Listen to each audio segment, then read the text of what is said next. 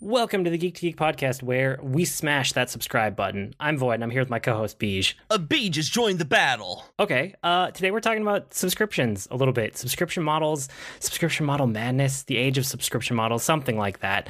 Um, and this comes from actually one of our listeners on Discord. So it was from JS Tech Geek. He had an episode idea basically about like how subscription models these days are just like madness. You know, every service out there seems to have some kind of subscription route that they're going now. Um, and he said that he was just like feeling, or she, I guess I don't know for sure. Um, but they said that they were just like feeling frustrated, you know, because it's obviously this lucrative business model, but it's not really great for consumers necessarily. And just what do these companies expect that we're just going to keep like adding model or like subscription after subscription? Um, so we wanted to touch on that because it's an interesting topic, especially as more and more subscription services are emerging. It feels like every day. Yeah, it's constant that that I'm getting to the point where I'm frustrated with the number of subscription services that are out there, but I also get excited when new ones start to come out. You know, it, it's I'm really torn on the whole subscription thing. Me too. I mean, the one that was top of mind as we were like setting up the show notes for this was Disney Plus, just because yeah. it was right after the like D23 announcements had just come out. Um, but then the other thing that was coming out today, as of when, when we're recording, was more information about the Apple subscription services. So they have their video subscription, streaming. They have their Apple Arcade that's coming out too. I haven't even heard about that. You have that in the notes, and I purposefully didn't look it up because I wanted to ask you about it. I've not heard about Apple Arcade. So it's essentially you pay Apple a fixed cost per month. I think everyone was thinking that it was going to be like $5 based on the early leaks. I don't know if they officially announced it today because I've been working all day. So I'm a little behind on announcements. Yeah. It's probably in that five to ten dollars a month range. It is a subscription that applies for your entire family plan. And so, like all of your family sharing, and you just get full access to all of the games through this Apple Arcade. And it's basically none of them will have in-app purchases none of them will have extra charges like you're paying it all up front so apple can take all that money and just fund game development and it hmm. can just be straight up games you know that don't have to have all these other models, basically. Eh, does not sound like it will necessarily be my thing, but I hope, but it sounds like it'll be somebody's thing. Yeah, I mean, I'm interested in it because I like mobile games. I'm always trying stuff out. I can basically guarantee I'll give it at least a shot for a month, but whether I stick with it or not, that's yeah. questionable.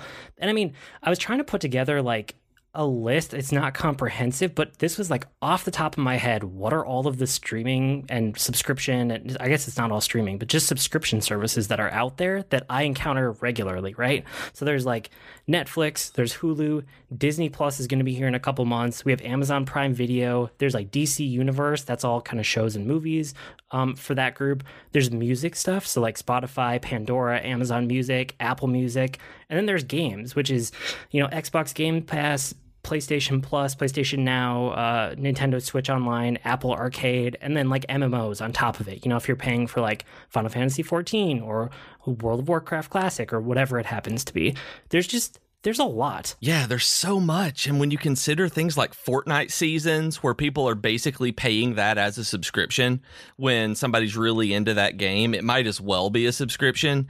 Where it's just like there's so many things that are regularly asking you for money rather than pay once and then be done with it. Which is actually one of the things that they did for Dragon Quest XI when it came out, that they weren't, they made sure to announce that there was not going to be any deal DLC for it, that you're not going to be asked to subscribe to a season pass or do anything. This is what the game is. Everything that you want is right here. And it was after the debacle of uh, Final Fantasy 15, with it just constantly coming out with new stuff. And to me, it felt like you needed a subscription for that, like the uh, like with the season passes and stuff. I don't know. It's just there's so so much stuff out there right now where I I forget that I'm subscribed to things all the time that that's one of the biggest things for me. I'm good at not forgetting I'm subscribed to things. I, in general, if I add one, I usually take one away. Um, but that's not always true. Like, if you look at it over the long term, I'm definitely adding them over time, which is kind of worrying, you know? Mm-hmm. Whereas in the short term, right, like I'll I'll cancel something if I'm like if I'm gonna do Final Fantasy 14, I'll do it for a couple months and I'll cancel it. Or if I know that I'm done with a game or a service, like I'll just put it on pause. So like I'm trying to think what was the last one I did. I guess like right around the time that I was done with HBO, like I canceled that and then I kind of mm. started up Final Fantasy 14 and then when I finished that, I canceled that one. So I'm good about kind of swapping them in and out, but over time, I know that the amount of subscriptions I have has just been going up because looking ahead it's like, yeah, I'm going to get Disney Plus because there's stuff on there that I want to see for sure, you know? And will I get Apple stuff? I'll probably try Apple Arcade. Will I keep it or not? I don't know, that's debatable, but I'll definitely give it a shot. And just because I'm so willing to like give things a try, it means that over time I find more and more that I think are worthwhile. And I started out only having Netflix and Hulu that uh, of all the things that I had, those were the only two that I was paying for. I don't actually think we had a Prime subscription at the time either, where it was just Netflix and Hulu. We cut our we cut the cable. We we were paying way too much for it. I was out of work. Well, I wasn't out of work. I was adjuncting, which it might as well be out of work. And it's it's it's just we needed the the money down. So we're like, oh, we can pay like sixteen bucks a month, and you know this is what we're using anyway. So it was great. And then we got Amazon Prime, and then we decided that we wanted to do Spotify so that uh, we could have whatever other features there were. I guess uh, no ads or whatever it was at the time, and we've just slowly added things too. Uh, the main one that I take off is generally an MMO subscription. The one that I really just uh, pull off and replace with another one is gaming subscriptions. Um, though it's changed now because I pay for PS Plus and uh, Nintendo Switch Online now. I don't have a Game Pass one, but uh, I've got the others now where uh, those have been added on kind of in lieu of having an ongoing MMO subscription. Well, and it's crazy too that like some of the big name publishers have their own, right? So like EA has their it's a something pass EA early access EA yeah premium. I don't know what it's called off top of my head because it was never worth it to me. I forgot like, about that. Right, and Ubisoft does too. Like if you want access to all the Ubisoft games right when they come out, you can just subscribe to them as a publisher. Yeah. So everybody is trying to get in on it. Like no one is exempt here because it's such a strong model because well, there's a lot of reasons, but I mean, people can forget about it, right? So they stay subscribed way longer than they think. Mm-hmm. But also, it's like once you hook somebody, the chances of keeping them, if you already have them set up with a recurring payment, are super high compared to if you have to keep going back to them over and over to get them to purchase again. It's just a completely different business model. Yeah, and that's why things like Patreon have moved to a membership model like this as opposed to straight up looking at it like crowdfunding because because of that specifically because of the recurring payment types because of just the mentality around subscribing to something rather than supporting something. And uh, it tends to be more positive when you look at subscription rather than you're pledging for something. Um, it, it's a it's a mentality thing. It's a psycholo- psychological thing, and it works. Like their numbers are way up since they moved into that kind of model. And I mean, we didn't even talk about it if people were supporting creators on Patreon or uh,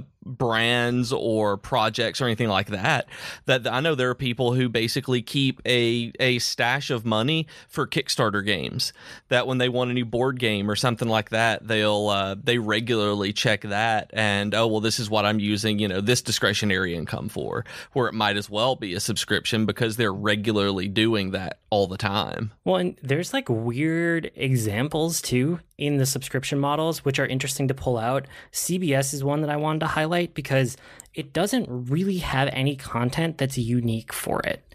It's like it's just CBS content that you can already get on CBS on like broadcast TV, but nobody watches broadcast TV unless you're super old. Just mm-hmm. I mean that's just the way it is, right? If you're watching live sports, maybe. If you're not watching live sports, I don't know anybody like anybody at all except for super super old people that regularly are watching broadcast TV when it's coming out, right?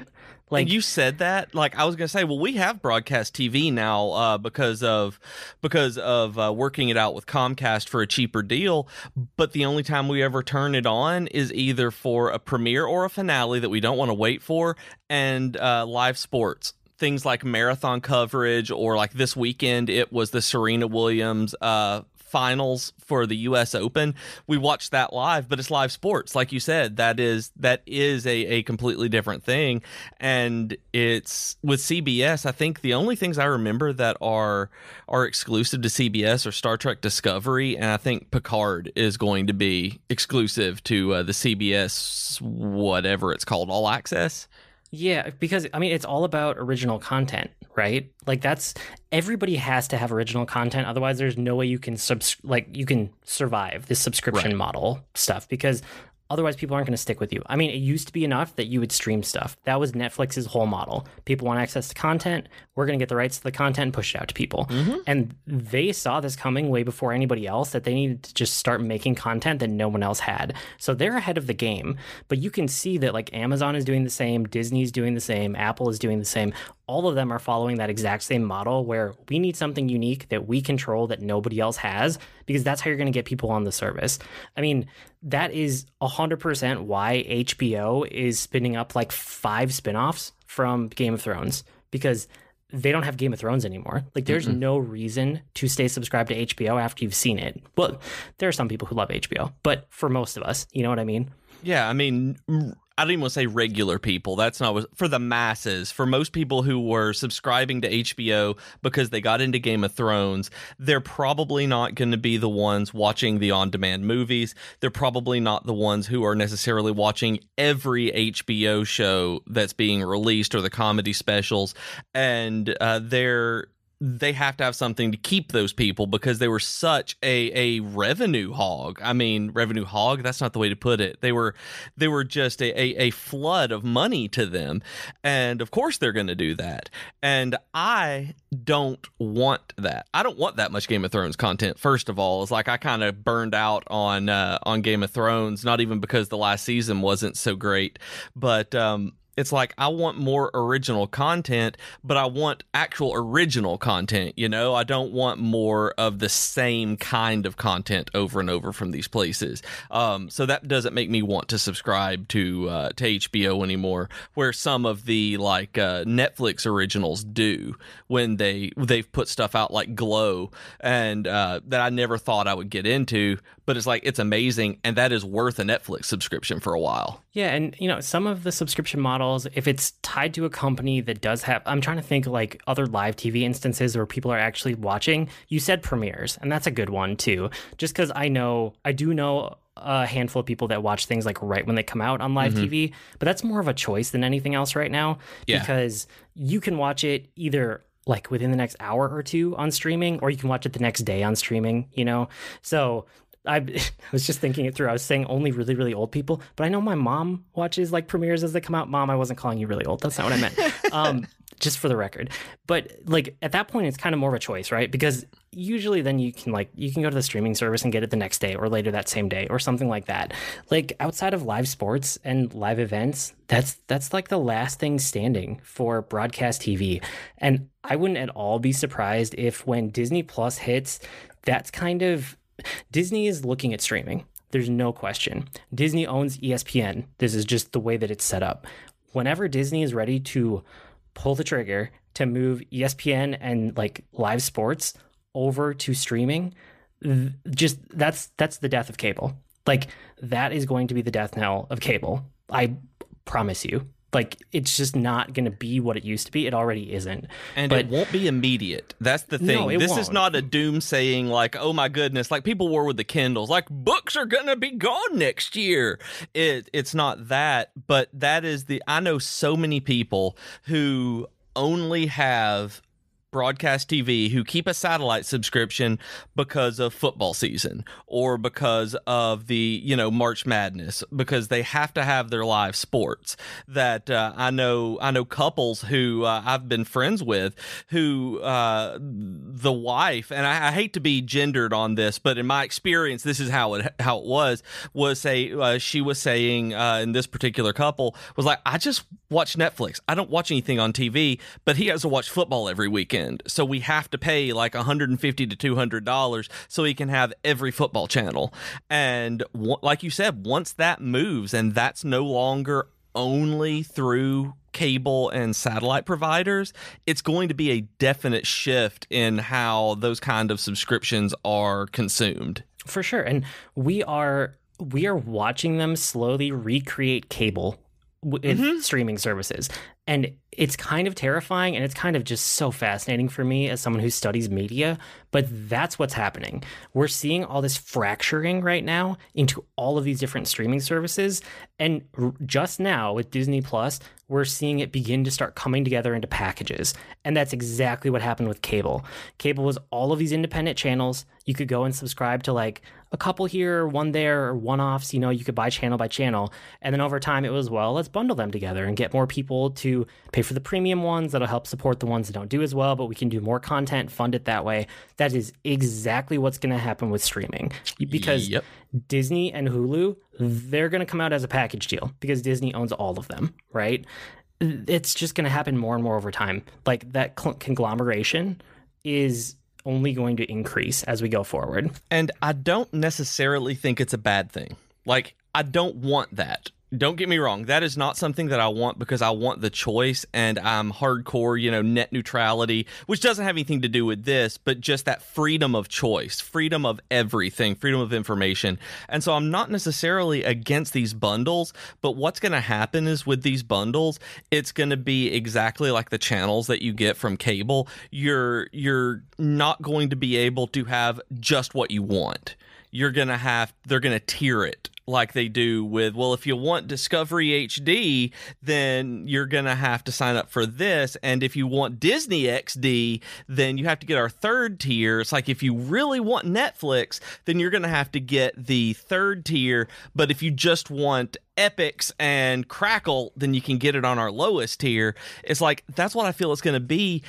And if it were just bundles, I would be okay with it but business never works like that. No, they want to maximize profits. I mean, that's what they're there for. Right. You know, like that's the incentive of any publicly traded company. Privately traded companies, things are different. But publicly traded companies, like their whole goal is to maximize profits for shareholders, which there's a whole question there about, well, discussion there about capitalism and other things going on.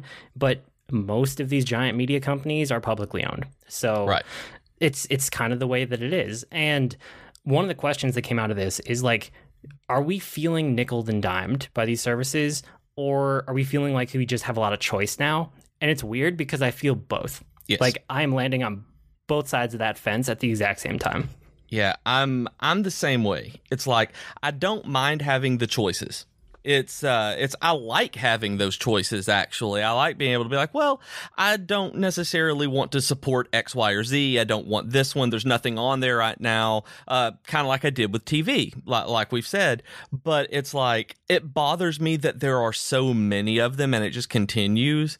I mean, I keep multiple ones. Like you have Amazon Prime, right? Yeah, I mean, I have Amazon Prime for the shipping, and then I just get all the other things because, but the right. only reason I keep it is because of shipping. And I think you're the same way the last time we talked, right? Yeah, I'm the same way. I keep I keep Prime for shipping. We do stuff like that. Occasionally there are other deals that come through it, but I don't really watch Prime TV or use Prime Music. Um, I tend to uh, rent movies on Amazon or buy entire seasons of TV shows that aren't airing anywhere else. Um, but other than that, I don't really use Prime TV, but I keep that subscription because of the the base value value for it.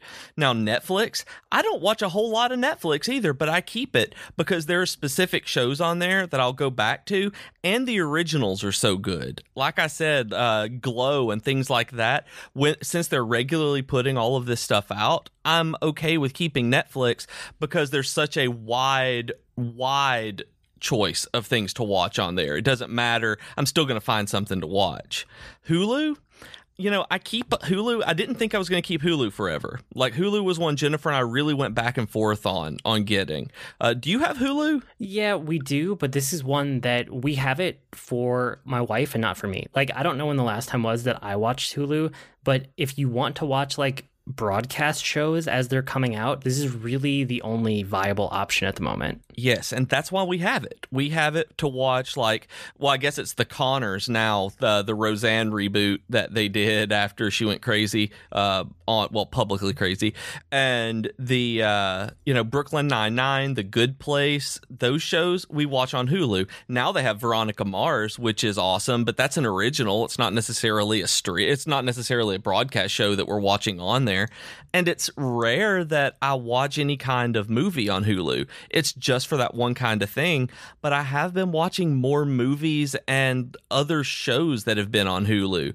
Like I've watched probably more actual movies on Hulu than I have on Netflix recently because they're getting the licensing that Netflix is losing. And I don't know if that's they're paying more money than Netflix is willing to or what it is. But you said that they were Disney owned, right? Yeah. So uh, what's happening right now is that a lot of licensing deals with Netflix are slowly expiring. And in the past, when they expired, Netflix would just renew them and maybe pay some more to whoever owned the rights to them.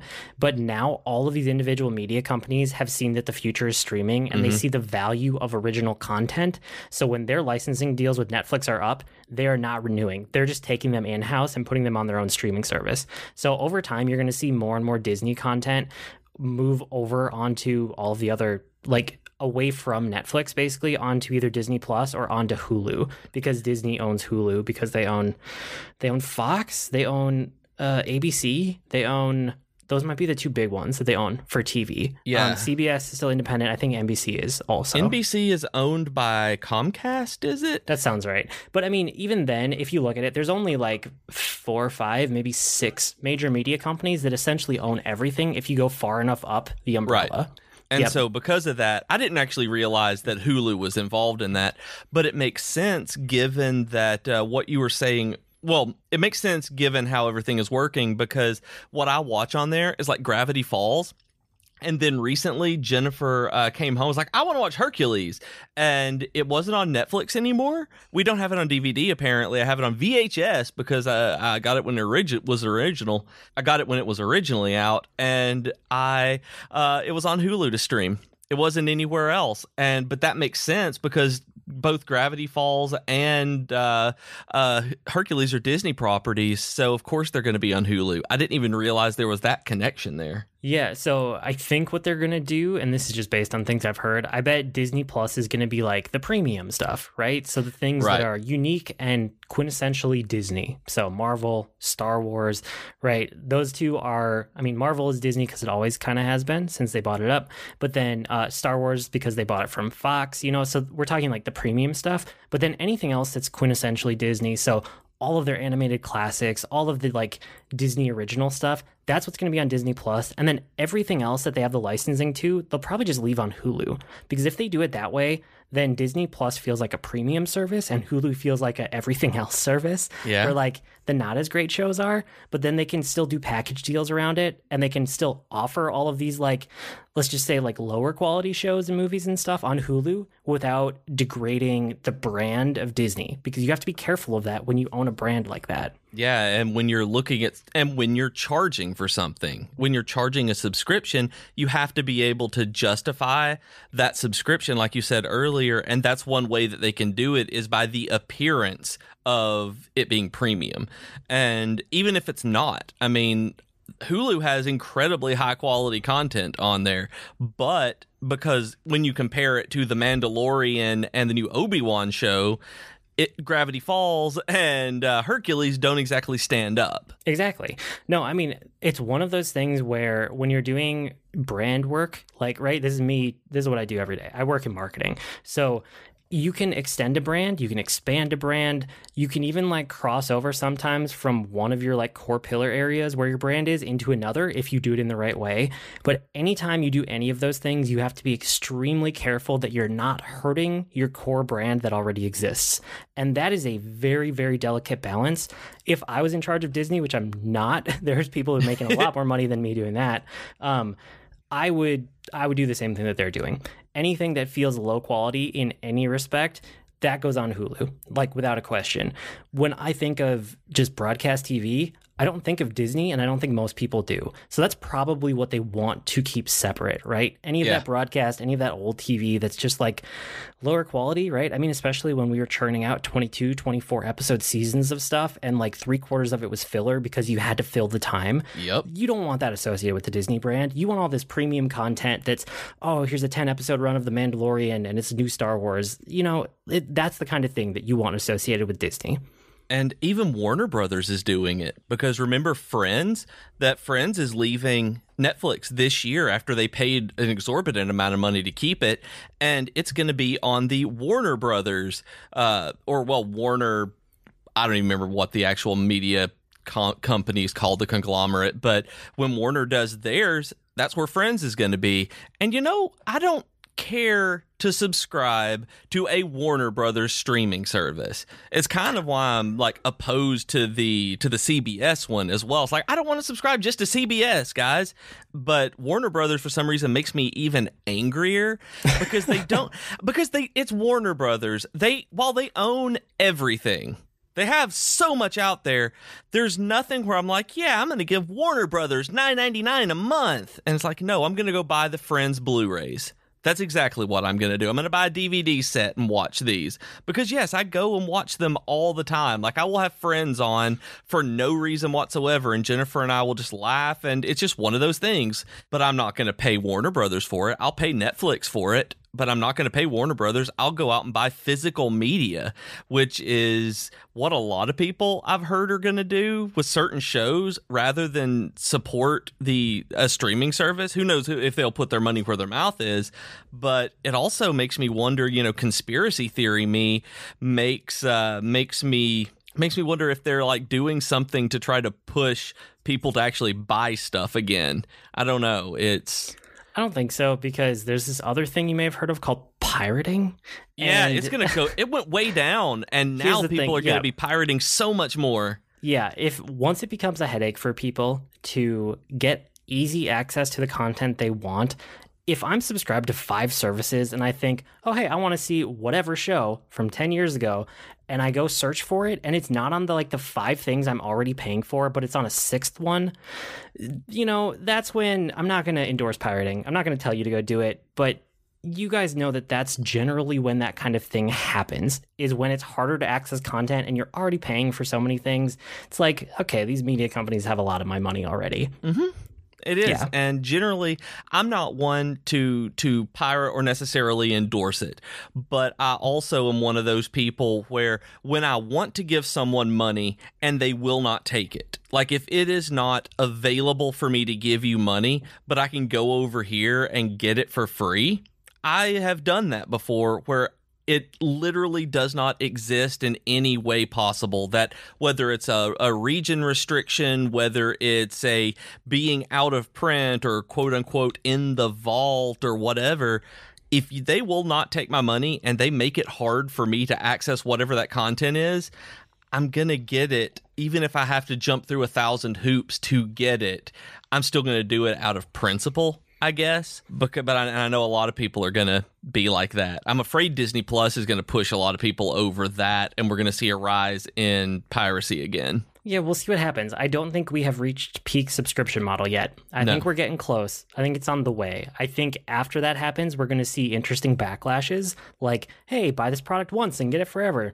But it's it's one of those things where it's so lucrative and it makes so much sense from a business perspective that more and more companies are going to go to it right my toothbrush is on a subscription right now because it makes sense for me and I like my Quip toothbrush. I'm not getting paid to say this, even though, hey, Quip, if you want to pay us to say it, I will. But um, I, sorry, I, I didn't know laugh. about these. I'm googling it right now. No, I like I okay. Th- so again, I'm not getting paid to say this. I just love my Quip toothbrush and like the fact that I don't have to think about getting new toothbrushes every more because they send me like a brush head every three months and mm-hmm. it's like five bucks, right? It's not a big deal and it's once a quarter and it's five dollars and it's like oh you're going to send me a new battery for my electric toothbrush and a new brush head at the same time that's a perfect use for a subscription model because it takes all the thinking of did i even remember to do that have i been using the same toothbrush for two years I don't have to think about it anymore. I know it's taken care of. So there are other things where subscription models make sense, right? You have stuff like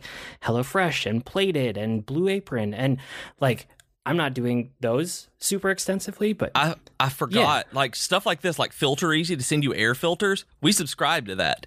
We uh we have a an ongoing Chewy.com order where we get our uh, pet food and kitty litter and stuff like that just delivered because it's cheaper to be able to get all that than go to the store. And heck, we have uh, an Instacart subscription so that we can have our groceries delivered. Like I've been thinking about media, but just the number of subscriptions, like subscriptions in general for services is is on the rise and I didn't even think about it until you mentioned Quip. I've done oh, yeah. Dollar Shave Club before, but that was I actually got out of it cuz I didn't like the razors as much, but it's you're right. Like Quip is a fantastic idea, and I kind of want to do this now. And, well, like I'm uh, doing it for like Harry's Harry's razors, right? Same idea as Dollar Shave Club. Yeah. I think there are a lot of really good uses for subscription models like that. Stuff you're gonna buy anyway. Stuff that's easier if you just automate it. You know, hey, I like this brand. I like how it works. I never want to have to think about it again. Just bring it to my door every however many right. months or weeks or whatever. So I really don't think we've seen the peak yet. I think that is going to be in the future, but I also think that the thing that starts to hurt, the thing that makes people like feel the pain, and the, the reason that, you know, our listener wrote it as like subscription model madness is when you're subscribing over and over and over to services that do essentially the same thing. Right. It's like if you, so you said, was it kitty litter or cat food or? Uh, both, actually. Uh, cat food, dog food, uh, pet treats, and kitty litter are the things that we get from Chewy. So the way that we are subscribing to like shows and movies right now is if you were subscribing to like three different kinds of cat food through three different kinds of brands all mm-hmm. at the same time and all of those subscription models were concurrent with each other like that's where people start to get upset and i think that's kind of where the frustration is coming from is that i'm paying to like stream movies and media and content and now you want me to pick up another one and another one and right. another one you know so we'll see how that happens over time but it'll hit a point where people just don't want to anymore because it's too much yeah, it it's it's true. I hadn't even thought about it like in that particular analogy there, where it would be like if I had to get kitty litter from X brand, I had to get uh, and get it subscribe uh, through a subscription. I would have to get the the dog treats from another one. Have to get the chicken free ones that I have to give the foster dog from another one, and uh, just manage all of that. You're right. That is that is what we're doing with with media companies. Yeah, I mean subscriptions when they're handled correctly, they should make your life easier and have less to think about. And it's when they go the opposite way that people start to push back on them. And you know, you said all that thinking about it that we probably honestly spend more overall because of subscription services than we did if we went to the store and got it ourselves because we get it regularly and we get it regularly as we should use it rather than regularly as we think about it. Like yeah, I know no, you 100% do. That's why the companies do it. And the thing is, it's kind of better for everybody. like yeah. like you get it at the rate that you're supposed to. So if you're getting more than you need, you're like, "Oh, I haven't been swapping my toothbrush enough, right? Like that's what happened to me, yeah. basically. But at the same time, it's good for the company because they can sell you things more regularly. They have like this, uh, they can anticipate their income better, which lets you, as a, I'm putting on my business hat again, you can plan your business better if you know how much income you're going to get in any given month because you have all these subscriptions as a baseline to work from. So like I said, if it's instituted correctly and it's for the right product in the right way, subscription models can help consumers and businesses. But if it's instituted in a bad way, it hurts consumers basically, not businesses. They still get your money. But it hurts us as a yeah. as a group. And yeah, that's something that that man, just the number. I, I, am sitting here and I hadn't even thought about another subscription that I've got. I'm drinking out of a bottle called a Cirkul, C I R K U L, and I subscribe to water. I didn't even think about this. Like I have a subscription for the Cirkul bottle um, that where you get uh, it flavors your water. It's not a filter yet. They're working on that, but it's a a flavor thing that you just refill, and instead of it just being a normal uh, water where you have uh, don't know what's in it, it's got uh, limited ingredients and sweetens your uh, your water and gives it like fruit punch flavor uh, without a lot of the nasty stuff through something like Crystal Light and all the rest of it. And I pay twenty $27 a month to be able to get these delivered and just be able to refill my bottle as opposed to having to uh, buy, go to the store, buy anything like that if I wanted a specific drink. Like I didn't even realize that I was taking drinks while you were talking about this stuff, all the subscription madness. And I'm like, I'm drinking out of, I'm drinking subscription water right now. Yeah. Yep. That's probably a good place to leave that main topic because I don't know where we go from there. Um, yeah. But before we get into uh, our weekly geekery, uh, what's our geeky offer of the week? Okay, so if you are listening to this on the week that we release this episode, that is September 11th, 2019, you need to go to our Twitter account at Geek to Geekcast and retweet the pinned tweet that we have on our timeline. Follow us, and we are giving away a copy of Borderlands 2 and bunches of DLC to celebrate the release of Borderlands 3. A lot of people are really excited about that. So if you RT our pinned tweet and follow us, we'll DM you a code on Friday. So if on Friday night. So if you are listening to this live, go to our Twitter account and RT our tweet, please. Yeah, and if you guys don't have enough subscriptions already, you can always help us out on Patreon. I feel really weird covering that one in this particular episode. We all have too many subscriptions. It's but true. if you guys want to support us, that's the way to do it. That's all I'll say. It's patreon.com slash geek geekcast. Um, unless we have a real nice thank you for the week. I don't know. We do. Uh, okay, sweet. So we do. Matthew Neely, you are awesome. I got an email about your subscription to uh, to us, and it made my day. So I hope that this makes your day by knowing that I am so happy that you're here. It's weird people can subscribe to us. Um, the other thing that I wanted to call out is that uh, questions. If you guys have questions, uh, somebody actually reached out in the last week or two and said, You guys never do mailbag episodes. And we do. We do once a year, right around Thanksgiving, because we record ahead of time to have a week or two off in there. So we are starting to collect those questions for our next yearly mailbag episode where you guys can ask us basically anything. We'll choose whether or not to answer. But I think we've answered every single question we've gotten. Yeah, I don't point. think we've ever not answered a question. That there's never yep. been anything where like, oh man, screw that. But no, we have never. Yeah. So if you at me on Twitter or if you hit up our Gmail address, those are probably the two best places. But if you really, if you like ping me on any of our places and you actually like include me in the, you know, Slack, like ping or at me or any of that. I will see it. I will grab it. I will throw it into the show notes. BJ will do the same, and yep. we will gather those up for sometime right around Thanksgiving. And then around the network this week, uh, Geektitude with Joe Hogan. He did an episode on WoW Classic with Frazzly from the Frazzlecast. Mm-hmm. They talked all about it. It was super interesting. That was probably one of the best discussions I've heard about WoW Classic at this point. Tea time with Katie and Chelsea. They did an episode on Sleepover and they did an episode on a Cinderella story. So they've been covering stuff like that lately.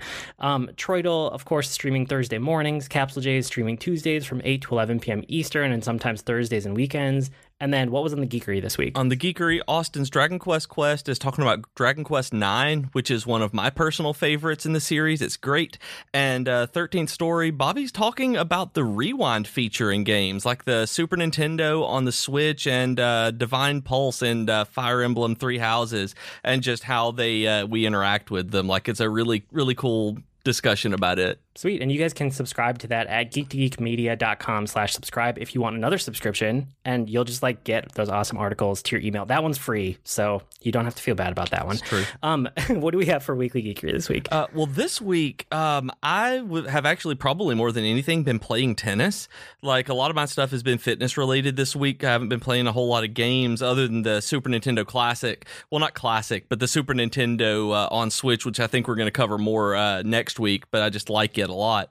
But um, we watched the Serena Williams uh, finals for the U.S. Open, and I caught just bits and pieces of the U.S. Open this week, um, which is great that I was able to watch that stuff. It's super entertaining for me to watch. Uh, the same week that we got back into playing tennis, that uh, we found that there's a set of tennis courts about five minutes away from us, I think, that have been refinished this week like we were the first people to actually play on this uh, this tennis court as it got finished and painted and the net put up and lines painted on and everything that it's super awesome and i'm super glad that we're able to play tennis again. And we can do it at like nine o'clock at night which we've actually done a couple of times because there are lights out there and it's just so much nicer than being in the sun. I'm so excited to play tennis again because i haven't done it in like five years. And uh, so i've been geeking out about that. And then i'm also starting to run a lot more now that it's cooling off. And it turns out that I've been eyeing doing a full marathon for the uh, last like probably at least seriously for the last like six months. And i've been like uh, i'm not running. I don't need to do this. I, I don't need to sign up. I've just been keeping on going back and looking at my bookmarks about it.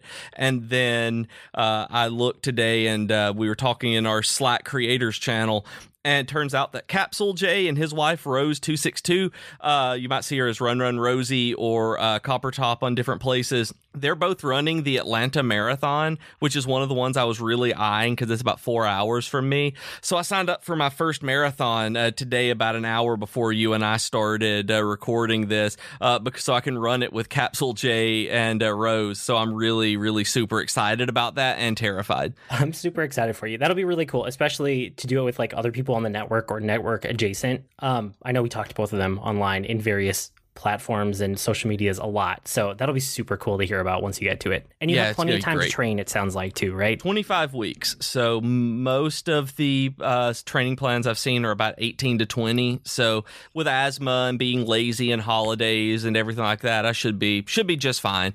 Uh, we'll just hope that uh, that I can finish it and don't injure myself or something like that. I got to take it easy and normal.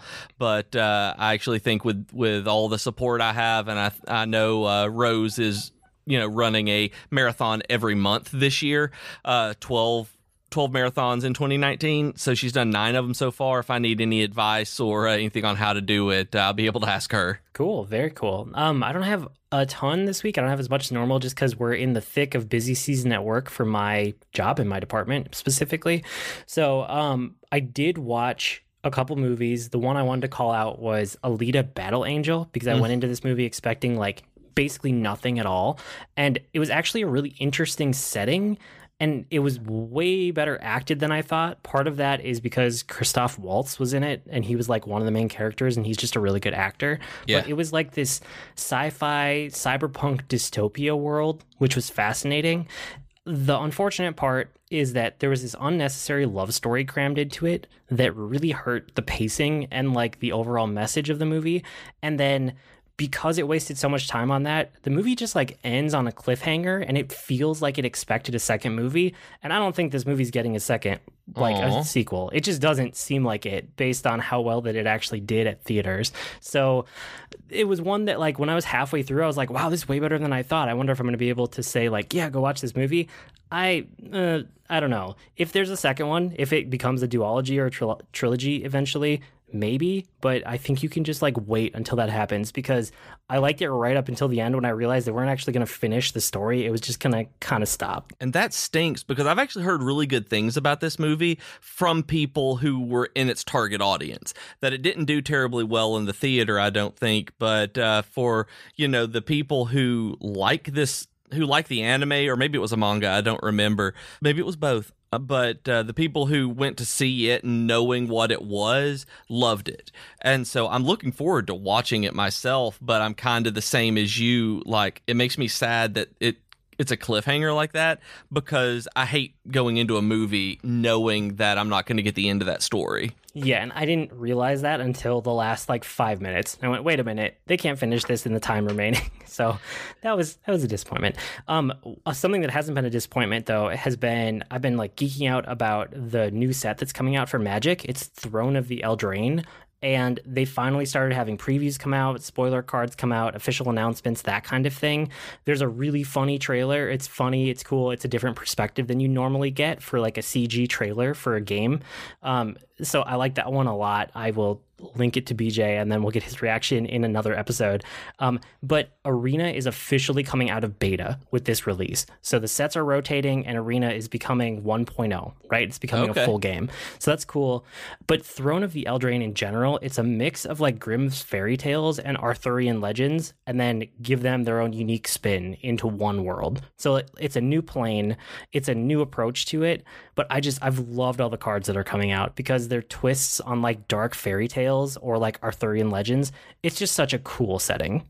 Yeah, it looks odd, but really entertaining. The stuff that I've seen for it that uh, uh, Ninja Boy specifically tweeted, well, not tweeted, but posted on Slack, look really cool. And there are like storybook frames on the cards where they're introducing new mechanics that way. It's just really neat so far. Yeah, and it's super thematic, and there's a handful of new mechanics. I think there's three like core new mechanics. Yeah. That all of these were missing from Core 2020 because it was a core set. You know, like it just wasn't new and exciting in the way that a real like normal set is. That's not a core set. So I'm excited for these things, and um, they have been previewing it through these pre-constructed brawl decks in Arena. So as soon as they announced it, they put forward for pre-constructed decks in Arena, and I just I, I, think it's a perfect way to preview a new format because you won't get overwhelmed with the cards. It's all ones that they've chosen, um, and you get into the new cards at the same time. But I just I'm a sucker for a good pre-constructed deck. Like I love pre-constructed decks because I don't have to think about building my, my deck, which is one of the things that I get frustrated with and I just it's it's like a weak point for me with card games is deck building. So if you give me a bunch of pre-constructed decks that are relatively balanced against each other, I'm going to have a good time with it. So I've been playing those for the last like week, week and a half and they are super fun. I haven't touched Magic Arena in a long time, and it's not from being disinterested in it. It's from being a little overwhelmed that I barely played War of the Spark and 2020 is out now and now with Throne of the Eldraine that I'm completely behind and it's going to be a total learning curve again and uh, i'm kind of overwhelmed at the thought of it. Yeah they did mention so they recently posted one of their like um, mark rosewater the lead designer of magic. He posts like a yearly recap of everything that came out over the last year and what went well, what didn't go well, things they want to improve in the future, things they've learned from it, stuff like that. It's a really interesting article. But it's like a state of design or design recap for 2019, basically. Right. And he said that one of the things that came out of it is they realized that they need to make things more thematic, which is good because I Core 2020 didn't resonate with me the way that the other ones have, and the other ones have been like their best sets ever that they've put right. out. That was something that stuck out. The other thing that stuck out to me that he mentioned was they realize that some of these releases are way too close together and that makes people feel the way that you're feeling right now. Yep. So they're going to try to space them out more evenly in the future, starting in 2020. That makes me really happy because I've never really felt that way about Magic before. And, you know, and I think it's probably because I get back into it and I'm looking at the digital stuff. I'm just like, this is too much. I feel that way about everything. It's why I'm not subscribed to WoW Classic right now. It's just like, well, that's uh, that's going to be a time sink I can't get into. And so having this much new stuff in Magic this close together, I can't I can't do it. So I'm glad to hear that they're going to do that and really kind of alleviate that pain point for me. Yeah, it sounds like after the rotation, after this new set, it'll probably be a decent sized gap until the next one. Not too long, but longer than the last few have been. Yeah, it's good. Um, that's probably it for this week. You guys can write to us with comments, suggestions, or feedback. Our email address is geekcast at gmail.com. And don't forget, you can send us questions for the questions episode um, or reach us on Twitter at Geek to Geekcast. We also have longer discussion threads on the subreddit at reddit.com slash r slash geek to geekcast. We have great discussions on Slack and Discord too. You can go to geek2geekmedia.com for invite links. You can hang out with us and you can check out all the other content on the network while you're there. I blog at agreenmushroom.com and you can find me at grnmushroom, another good place to send questions on Twitter. Um, that's Green Mushroom without the E's. And I'm on Twitter as at Professor Beej. That's Beej with two E's. You can send me questions as well and listen to me talk even more on the Dragon Quest FM podcast. We've been Void and Beej with your Geek to Geek podcast. That'll do it for this week. See you next week, geeks.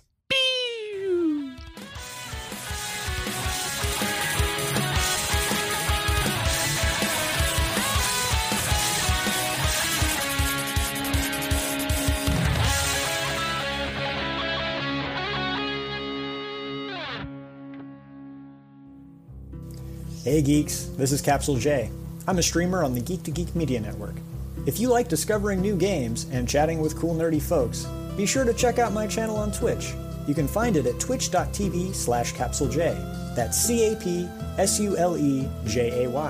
I stream a blend of indies, retro games, and RPGs most Tuesday nights from 8 p.m. to 11 p.m. Eastern, and occasionally on Thursdays and weekends.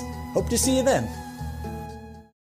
Hi, my name is Joe Hogan, and I'm a geek. And if you're currently listening to this, there's a good chance you're a geek too. So check out my podcast, Geektitude. Each week, I talk with somebody about their geek aptitude.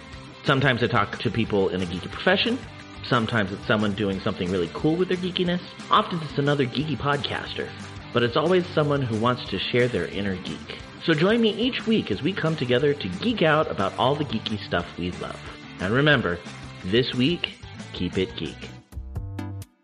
Hello, friends. This is Troytle Power inviting you to join me over on Twitch most weeknights, sometime after dinner.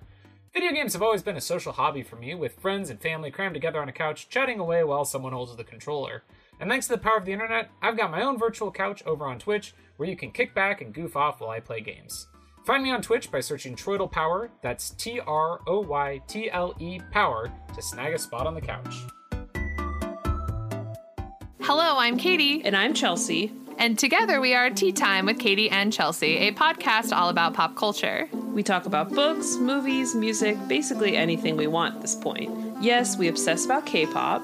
And Keanu Reeves. And sometimes Katie cries on the podcast. Hey, that's rude. But really, we're just here to talk about all the things that we love, so make sure to head over to teatimewithkc.com and geek2geekmedia.com to check us out. And don't forget to rate, review, and subscribe to our show wherever you download your podcasts. Bye. Bye.